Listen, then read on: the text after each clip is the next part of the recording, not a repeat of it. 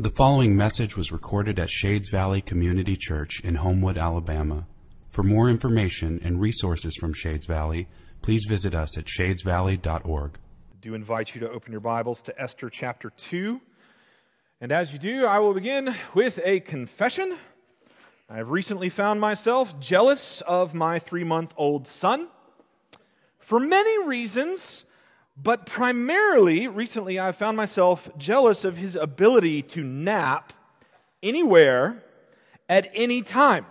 Regardless, you've witnessed this in babies, right? Regardless of what's going on around them. So the other night, uh, Holly and I we were in the kitchen working on dinner, and she had Solomon like strapped to her in a a wrap. It was hot in there because we were cooking, so everybody's sweating. The other four children were in the kitchen too because obviously there's nowhere else in the house to play. Uh, and they are all playing at concert decibel level because that's what you do when you're indoors, right? And so that's going on. Pots and pans are being banged around. Holly and I are trying to have a conversation above the din of it all. And Solomon's just like just drooling. And I found myself in that situation going like, what could possibly wake this kid up? And honestly, after our journey through most of Esther 2 last week, I found myself asking the same question about Mordecai and Esther.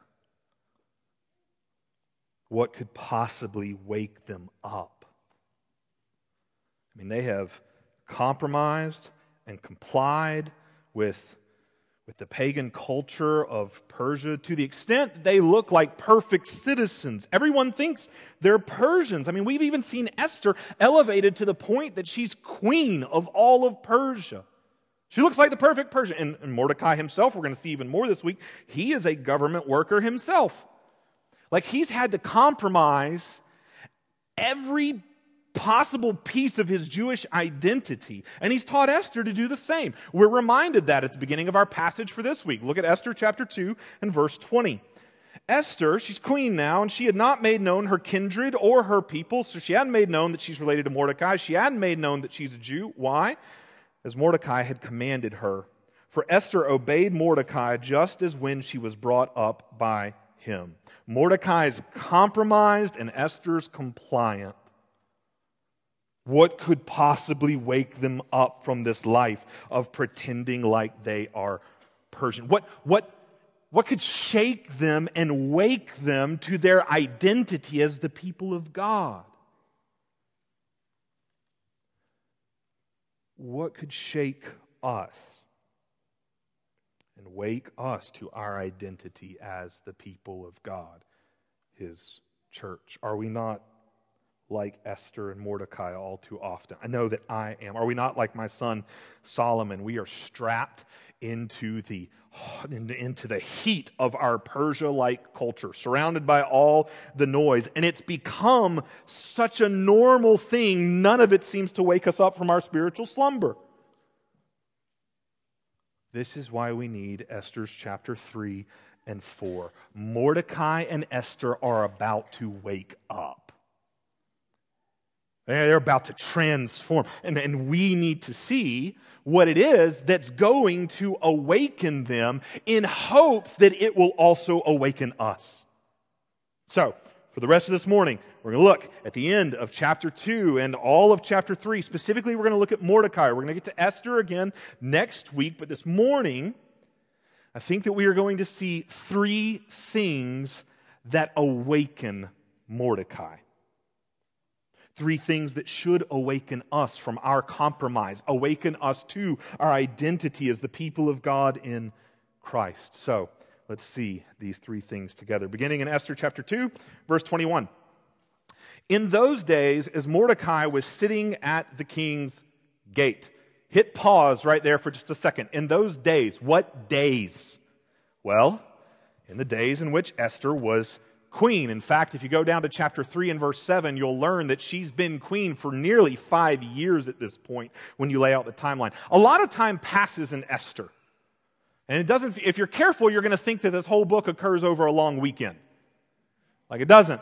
She's been queen for probably about five years. Mordecai's checked on her as often as he could, and he's able to do that because we learn he sits at the king's gate. This is not a gate like in your backyard. The king's gate is a 12,000 square foot building. It's called a gate because you got to pass through it to get into the palace complex. But it houses a lot of other things. It houses tons of, of rooms in which civil things are executed, in which uh, legal matters are disputed, in which all of that kind of business takes place. Like, like think of it almost like a city hall or, or a courthouse.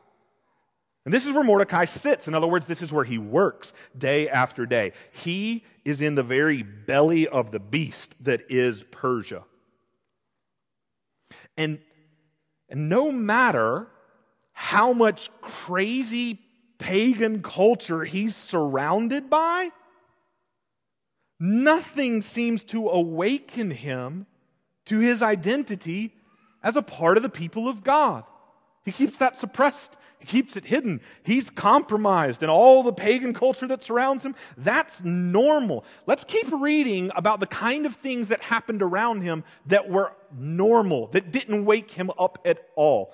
So, continue on with verse 21. In those days, as Mordecai was sitting at the king's gate, Bigthan and Teresh, two of the king's eunuchs who guarded the threshold, they became angry and sought to lay hands on King Xerxes or King Ahasuerus, or you say it in Hebrew, Ahashverosh, which sounds in Hebrew like King Headache. And he will continue to be a headache of a king this week. So, he's a headache of a king to two of his eunuchs who guard him.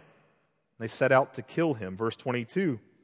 This plot, it came to the knowledge of Mordecai, and he told it to Queen Esther. And Esther told it to the king in the name of Mordecai, so he gets credit.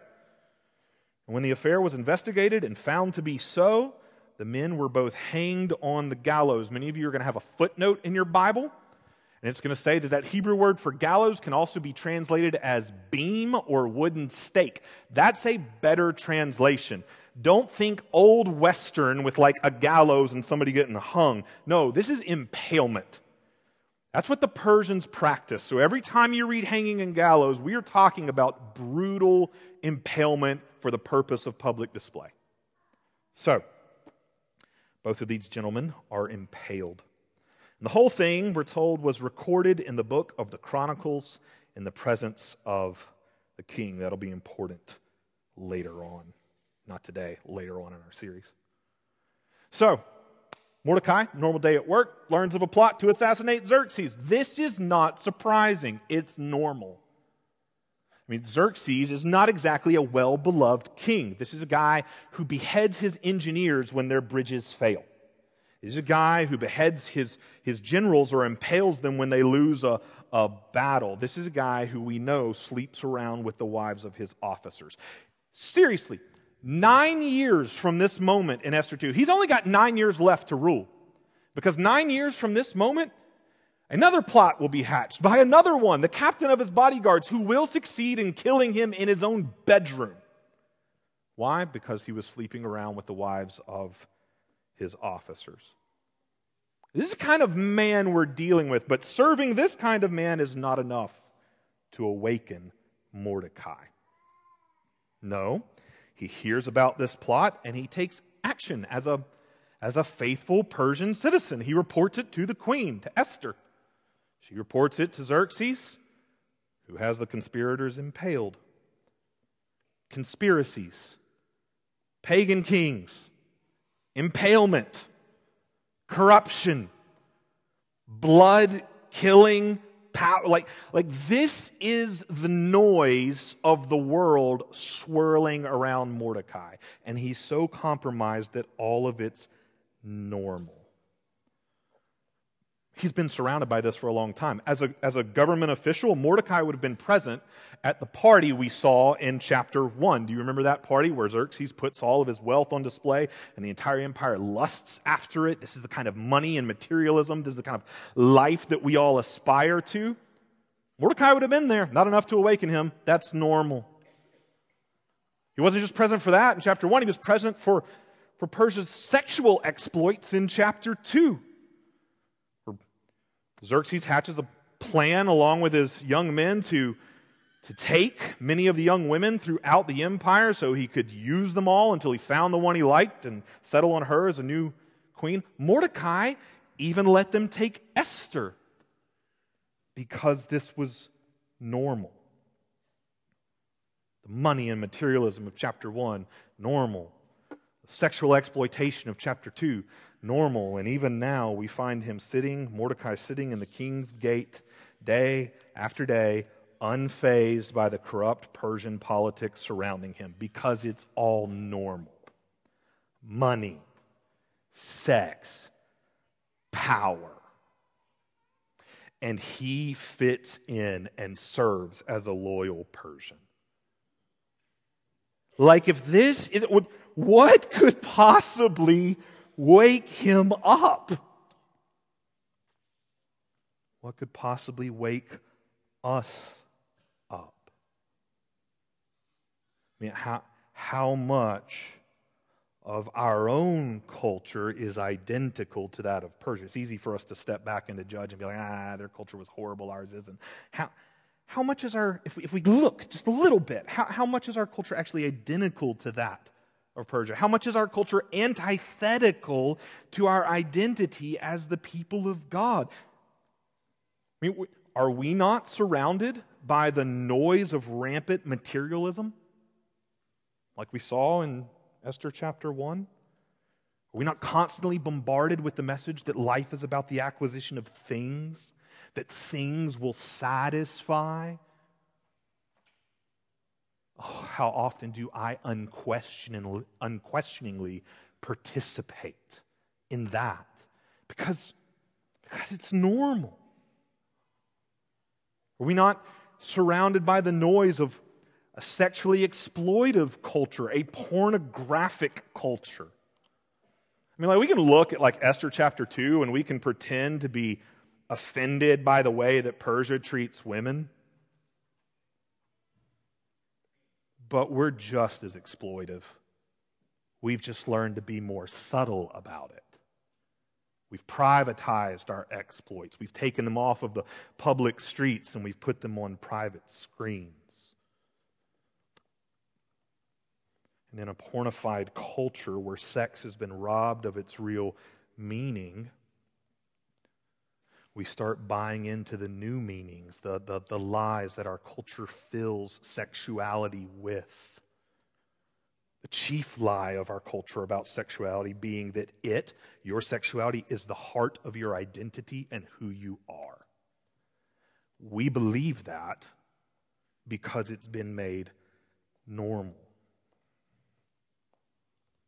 Are we not surrounded by the noise of power and our political power in our culture? We, we, we live in a culture that is so politically polarized, so filled with outrage and hateful rhetoric because everyone believes that their party, their politician, will bring salvation and usher in a new kingdom. Shades, that's a false gospel.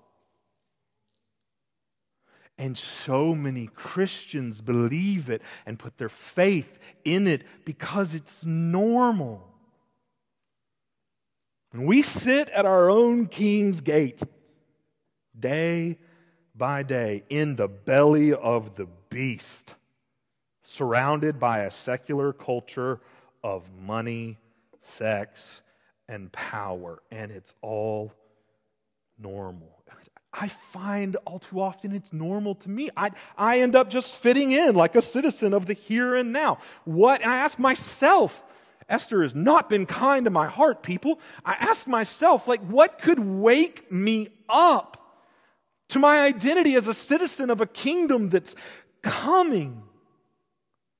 What could wake us up? Three things. First, Persia doesn't deliver on what it promises. Persia doesn't deliver on what it promises. Look at Esther chapter 3, verse 1. After these things, King Xerxes promoted Haman, the Agagite, the son of Hammedatha, and advanced him and set his throne above all the officials who were with him. After these things, what things? After what things? After Mordecai discovered the plot on Xerxes' life, after Xerxes was told in verse 22, you've been saved by Mordecai.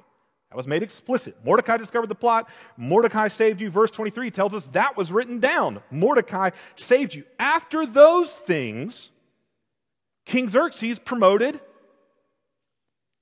Haman. Like the author means for that to shock you. Commentators disagree about all sorts of things when it comes to Esther. I've never seen so many various theories and disagreements, but they're all in agreement about this. Like this name drop is meant to shock us. What do we expect the text to say? Who do we expect is about to be promoted? Hey, Mordecai discovered a plot. Mordecai saved the king. It's written down. Mordecai saved the king. The king promoted Mordecai. Thank you, Kathy. That's what, that's what we expect.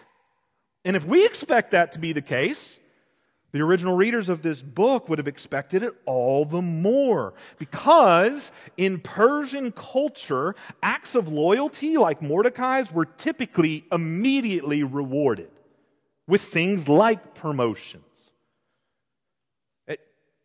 And as a result, I believe, you're going to hear me use those words a lot this morning. I believe, I think. I'm doing my best not to read my own theories into the text. I have reasons for these things that I think that are rooted in the text. Hopefully, I'll show you most of them as we go along. But I believe that we are seeing the first thing that will begin to awaken Mordecai from his spiritual slumber. Persia doesn't deliver what it promises Mordecai. Like Mordecai's given his whole life to Persia. We've seen that. He's faithfully served them, even faithfully saved Xerxes. And he's seen the kind of life that's promised to those who serve Xerxes. Remember, he saw it in chapter 1. But does he get it? No. When the time comes for him to reach the top, he's passed over. You ever been passed over? Like, like you ever worked so hard to achieve something only to see the reward go to someone else? Ever felt the painful realization that Persia doesn't deliver on what it promises? Like, you can be passed over like Mordecai and never achieve what it is that you have been reaching for. Or, or another way to discover that Persia cannot deliver on what it promises is to actually be promoted, to get promoted like Haman. Haman is going to get nearly everything he has ever wanted, and we are going to see him unravel over the course of this book. We're going to see it in just the next couple of verses. How quickly his promotion doesn't satisfy. Whether you're passed over or whether you get the promotion. The lie that Persia can satisfy is eventually exposed. It's like, it's like a greyhound race. You ever, you ever watched greyhound dogs race? You know, they get them to run because they have this little robot rabbit on a, on a, tr- nobody's ever seen it. Have you at least seen the Bugs Bunny cartoon with the greyhounds where they chase the robotic rabbit? Trust me, this is what they do, okay? They chase a robotic rabbit. And for this greyhound dog, he will either never catch that thing, he will spend his life chasing it, never getting what it is that he wants. Or worse, he will get it and he will be sorely disappointed that it's not the juicy meal he imagines. It is stuffed with fluff that cannot satisfy his hunger. Oh, shades. Don't buy into the lies of Persia, it cannot deliver what it promises. With money, with sex, with power. Don't, don't buy into the lie that you can be satisfied with money, the lie of materialism. It can't deliver on what it promises, no matter how much stuff you acquire. Xerxes like wealth will still leave you wanting. College students, we have a lot of college students present. I, want to stress this lie is particularly dangerous for you right now. It's dangerous for all of us, but the lie of materialism is particularly dangerous for you right now. It can set the course for the next 40 to 50 years of your life. And you can get to the end of it and catch that rabbit and find it to be oh so empty. You're going to school to get a degree, to get a good job, to make good money, to have a good life. That's not the good life. That is a lie. No job will satisfy the desires of your heart. No money will satisfy the desires of your heart. Materialism in any form doesn't satisfy. It's a lie. Persia cannot deliver on what it's promising. That's not just true about money, that's true about sex as well. Shades, don't buy into the lie of our pornographic culture, the lie that sex satisfies, like digital or otherwise. When you take sex and you strip it of its meaning and you take it out of the context of marriage for which it was designed, then at that point, sex only serves as a temporary high that can't satisfy. It will actually ultimately drain you of life. This thing that was literally meant to be life giving will take life from you. Singles, this is especially a dangerous lie for you in this phase of your life. We have a lot of singles here at Shades. Don't don't buy into the lie that sexual identity satisfies. The, the lie that, that the core of who you are is your sexuality. So you will never be satisfied or happy unless you are able to express it and act on it however you want, whenever you want, with whomever you want. It's a lie. Jesus Christ is the happiest human being that ever walked the face of this planet. He never had sex, died a virgin, still is one. Like, don't buy the lie that sexual expression satisfies, or even that finding a spouse satisfies. That, that is not the lie that this book is telling you. This book does not preach to you that finding a spouse is the goal that will satisfy you. It teaches you that if you find a spouse, we pray that they are a pointer to the only one who can satisfy Christ and Him alone. Persia can't deliver on what it promises, not with money, not with sex, not with power. Not even politics, which claim to be oh so powerful. Don't, don't buy into the lie that a political party or a politician can be a savior. Shades, Persia can't deliver on what it promises. And when it doesn't, Maybe you found yourself where you have you've realized that. And if not, I hope and pray that by looking at what's going on with Mordecai, we're encountering this truth right now. And just like it will awaken him, I pray that it will awaken us. When we discover that Persia cannot deliver on its promises, that just might begin to wake us up from our spiritual slumber. I think Mordecai was just as shocked as we are that he wasn't promoted I think we see evidence of that in the text. I think that he began to question everything he'd ever believed about Persia. And not just because Persia had failed to deliver on what it promised, but secondly, second thing we need to see in order to be awoken, Persia promotes what is poisonous. He didn't just see that it couldn't deliver on its promises, he saw that Persia actually promotes, put forward, exemplifies what is poisonous. Look at verse 1 again of chapter 3.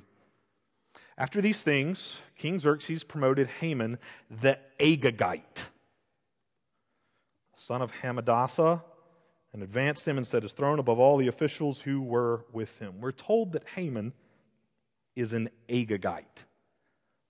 Why? Like, this isn't normal throughout the book of Esther. Every single character that's introduced, we're not given their lineage or their ethnicity or we're actually only really given it with two characters Mordecai and Haman, these two characters that are about to come into conflict. Why? It's because there is a long history here. All right, if you go all the way back to the book of Exodus, specifically to Exodus chapter 17, if you remember in the book of Exodus, the Jewish people, they'd been slaves for over 400 years in the land of Egypt. God brought them out, He delivered them through a leader named Moses. And as they go out, the people are attacked. And they are attacked by a specific, the first people to ever attack the Jews as they leave Egypt is a specific people group, the Amalekites. Scripture always presents the Amalekites to us as a bloodthirsty people whose only God seems to be power itself. History bears that out. The Jewish scholar Yoram Hazony says that these were a people, the Amalekites had no moral boundaries, no limits on their desire to control all. We see an example of that in how they attacked Israel. You can read about it in the book of Deuteronomy. They attacked them from behind, from the rear, to pick off all the stragglers and the weak first. Like like, these are a malicious people. And as a result of this attack against Israel, God makes a promise to his people.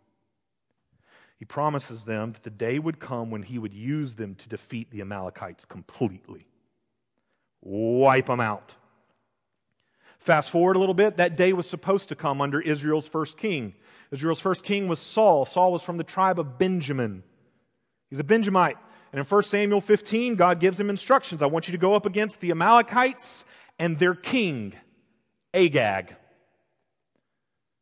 And I want you to wipe them out, Saul. And Saul does, mostly. Kind of keeps alive the best of their animals, keeps alive the best of their people, you know, so they can do the work of God in serving his people. And as a result of his disobedience, God strips the kingdom away from Saul. And as a result of that disobedience, the Amalekites survive.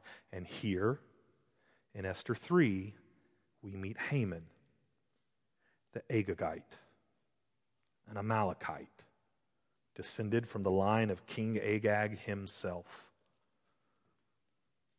Of course, Mordecai, who was introduced to us as a Benjamite from the same tribe as that of King Saul, who was supposed to wipe out the Amalekites. Of course, Mordecai, the Benjamite, is going to take note that this is the kind of person Persia promotes a power worshiping Agagite. That term, Agagite, it becomes a pejorative term for the Jews where they apply it to people who that's not even their ethnicity. They just use that word to mean enemy of the Jews.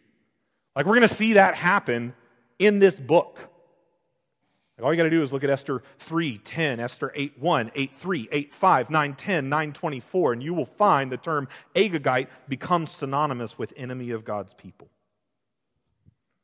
So, right here, we've got this power hungry Agagite who has no limits on his desire to control all. That's going to become obvious very quickly. He's got no moral constraints, no mercy. He's poisonous, and he will poison the king and all of Persia. This is what Persia promotes. I actually think that this is what got him promoted in the first place. The fact that he has no moral constraints, no limitations, no mercy. I think that because of verse 1 in Esther chapter 3. It connects, that first phrase, after these things, connects the promotion of Haman with the preceding events, the attempted um, assassination of Xerxes. It's after those specific events that Haman is promoted. Likely they are connected. Likely Xerxes is promoting Haman to protect him from future threats of the same nature. I think that for more reasons than just the phrase after these things. If you go and you look at the book of Esther as a whole, in Esther's chapter 1 and 2, anytime Xerxes needs to make decisions, he's surrounded by a council, surrounded by some young men. He's got people who are pouring into him, weighing in on the decisions that he's making. After the promotion of Haman, not anymore. The only person that has his ear is Haman alone. Because Xerxes needed a right hand man who is brutal enough to keep everybody else in line. He doesn't trust anybody anymore. There was a threat on his life from the inside. I don't trust anybody. I need an enforcer at my right hand to keep everybody in line. That right hand man is Haman, and we will see Haman poison Xerxes and all of Persia. Persia promotes what's poisonous. Have we not already talked about how we see this same thing in our own culture? Like in the same way that we see it in Persia's culture, do we not see our culture promoting materialism, sexual exploitation, power, political or otherwise? Does our culture not promote people, hold them forth as those who embody the ideal does not promote those people to us like they, like they embody what we should all try to achieve. You can see this is true today. Go to the grocery store.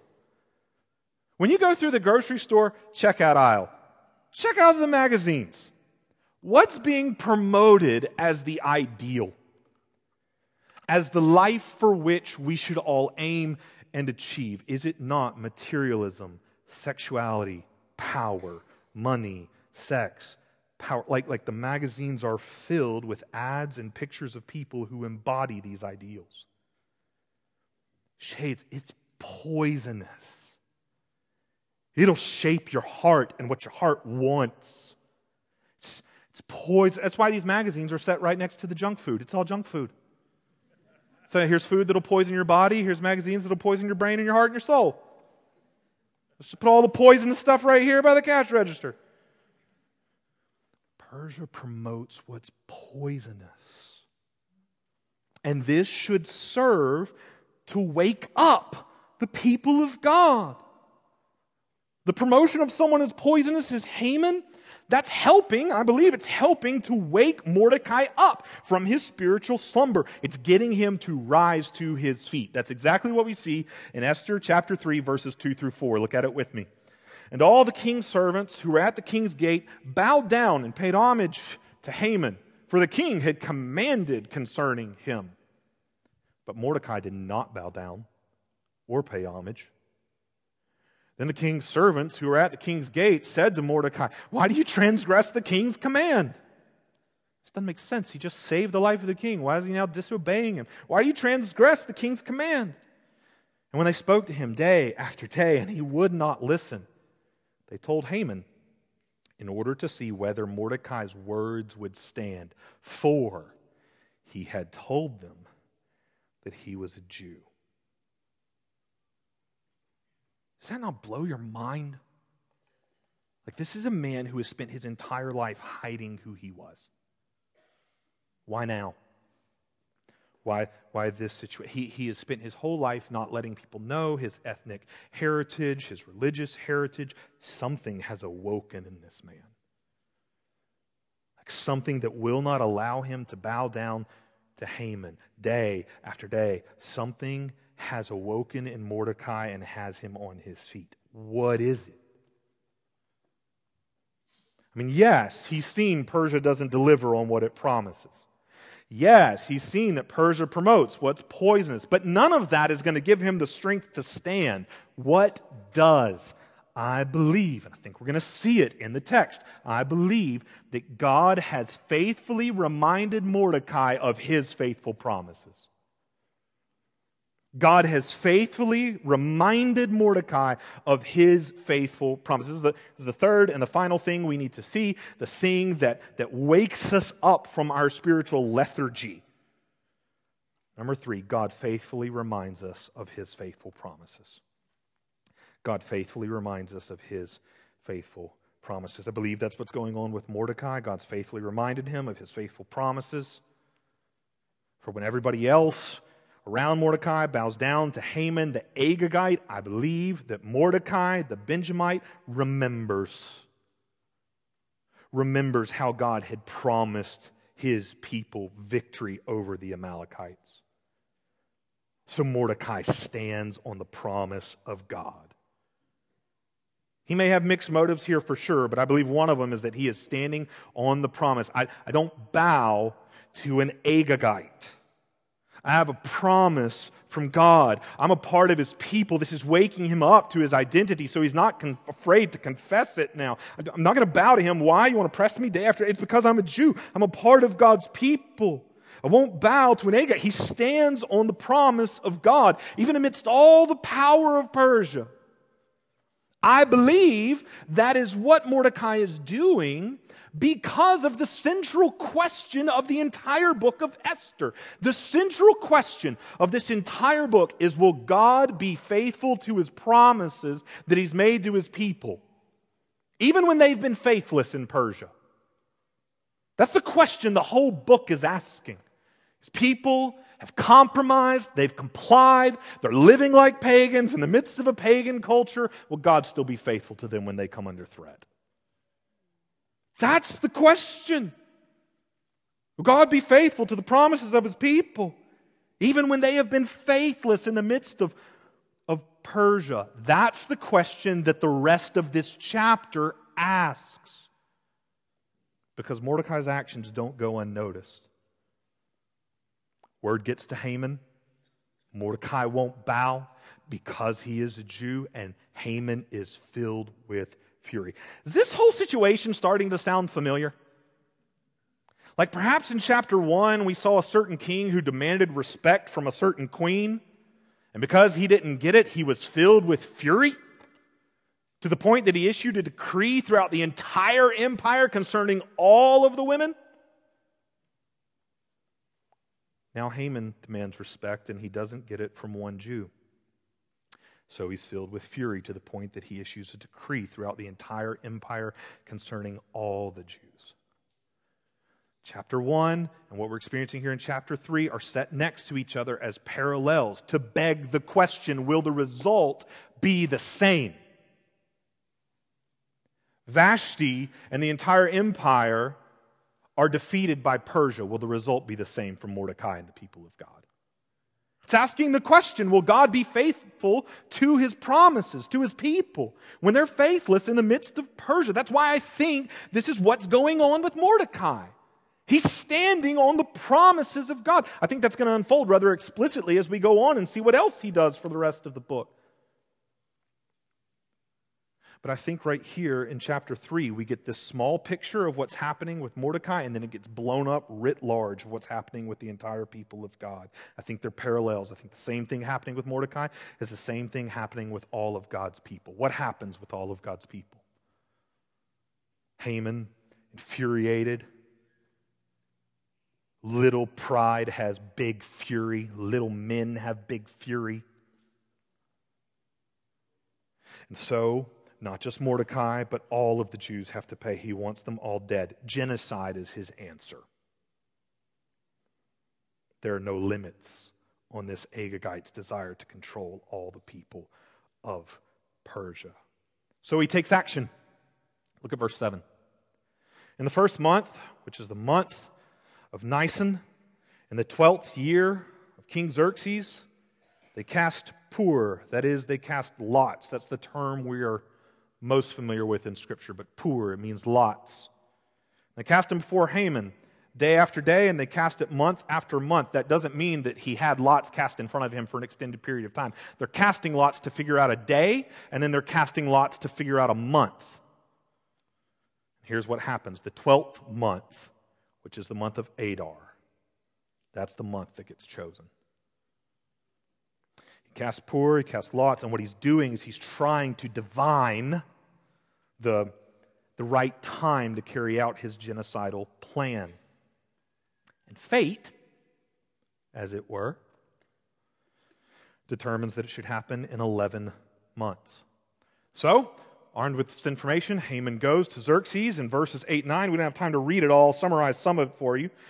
He goes to Xerxes in verses 8 and 9 and he poisons the king's mind and heart with poisonous words. Haman doesn't even tell Xerxes who the people group is that he wants to destroy. He just says, you know, there's a certain people. They're a problem. He's preying on Xerxes' paranoia. Xerxes is scared to death that people within his own empire are going to rise up and overthrow him. So, so Haman preys on that. He tells them, he's like, there's a certain people, and they stick out in Persia. They don't follow our laws, they follow their own. Half truths. And so it's not in your best interest, Xerxes, to tolerate them. How about this? I got an idea. How about I pay you 10,000 talents worth of silver? That's 300 tons. That's two thirds of what Persia takes in in taxes in a year. How about I pay you two thirds of your gross revenue? In exchange, you let me kill them all. Now, this king whose treasury is empty due to a disastrous war with Greece, this king who's paranoid about being overthrown, do you think he even hesitates? No. He gives Haman his signet ring. That's the power to issue decrees in the name of the king, decrees that cannot be revoked. He says, Do with them what you want. And Haman does. Verse 12 says that he takes action on the 13th day of the first month, Nisan. That's important. The 13th day of the first month. That's the day he takes action, and this is what he does. Look at verse 13. Letters were sent by couriers to all the king's provinces with instruction to destroy, kill, and annihilate. Means the guy want there to be any room for questioning what he wants done? Destroy, kill, and annihilate all the Jews, young, old, women, children, in one day, the 13th day of the 12th month, which is the month of Adar. That's the day that the pur, the, the lots determine. And bonus, you get to plunder their goods. Verse 15 says that the couriers went out hurriedly by order of the king, and the decree was issued in Susa, the citadel. And the king and Haman sat down to drink, literally to party. But the city of Susa was thrown into confusion. decree goes out. In 11 months, all the citizens of Persia are supposed to rise up, annihilate the Jews among you. And to motivate them, he says, you can plunder, you can take anything that they possess. Xerxes and Haman are quite proud of themselves, so proud they throw a party. The whole situation, Shades, is very, very eerie. It's eerie in ways that it is similar to other scenes of more recent history. I don't know how familiar you are with the history of World War II and the Wannsee Conference, but that's the place where Nazi leadership decided upon the answer to the final question, the final solution to the quote unquote Jewish problem. The Nazis believed that the Jews throughout Europe who followed their own laws, they didn't assimilate well into European culture. Sounding familiar?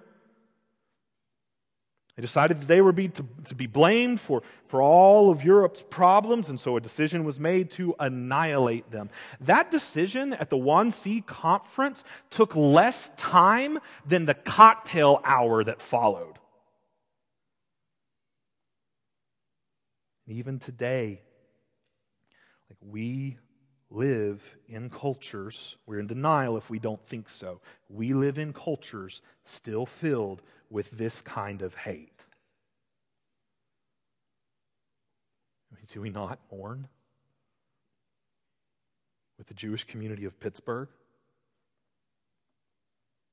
over the assassination of 11 of their synagogue members just a few weeks ago? That's just one situation. Like, sadly, if we zoom out beyond our own borders to look at the globe, there are countless still killed because of race and because of religious belief. Over 100,000 of our own brothers and sisters, Christians, over 100,000 are martyred each year. What, what, what are we to do in such a world? What is the church, what is the people of God to do? In Esther chapter 3, what were the people of God to do in such a world? As Haman and Xerxes party, the people are thrown into confusion. That's what I feel. And I'm sure that right here, nobody was more confused than the Jews themselves. Because, remember, remember how we were told the exact date that this decree went out? 13th day of the first month, month of Nisan. Do you know what day that is on the Jewish calendar? That's the day before Passover. That's Passover Eve. Author doesn't tell us that on purpose. The author doesn't mention anything religious on purpose, although we're going to see from this point on out there's a lot that is religious in this book, as we've already seen the presence of God, even though he hasn't been mentioned. The author's doing it on purpose because he's asking us, can you see God? Even when he's not mentioned, when he feels, un- can you see him here? He doesn't mention that, but he does, doesn't mention Passover explicitly, but he does mention the date explicitly. He wants us to know. This decree is going out on Passover Eve. Passover celebrates the saving of God's people out of slavery in Egypt, God delivering his people from death itself in a foreign land. The day before that feast, the day before you celebrate your salvation from death in a foreign land, is the day you receive the news you're going to die in a foreign land. Like, how could your heart not be confused? What, what, what are they to do? Up to this point, Persia has always been relatively peaceful towards them, but they can see clearly Persia doesn't deliver on the peace that it's promised. No, they can see quite clearly that Persia promotes what is poisonous. So, what are they to do? Wake up. You're to wake up and stand up and stand upon the promises of God. For even in this moment, shades, God is faithfully reminding them of his faithful promises. That's what Passover is. Like right on the heels of them receiving this threat, God is at work faithfully reminding his people of his faithfulness. Passover is an annual reminder of God's faithfulness to keep his promises. He saved his people out of Egypt, just like he promised he would. Will they now stand on his promises and believe that he can save them in the midst of Persia?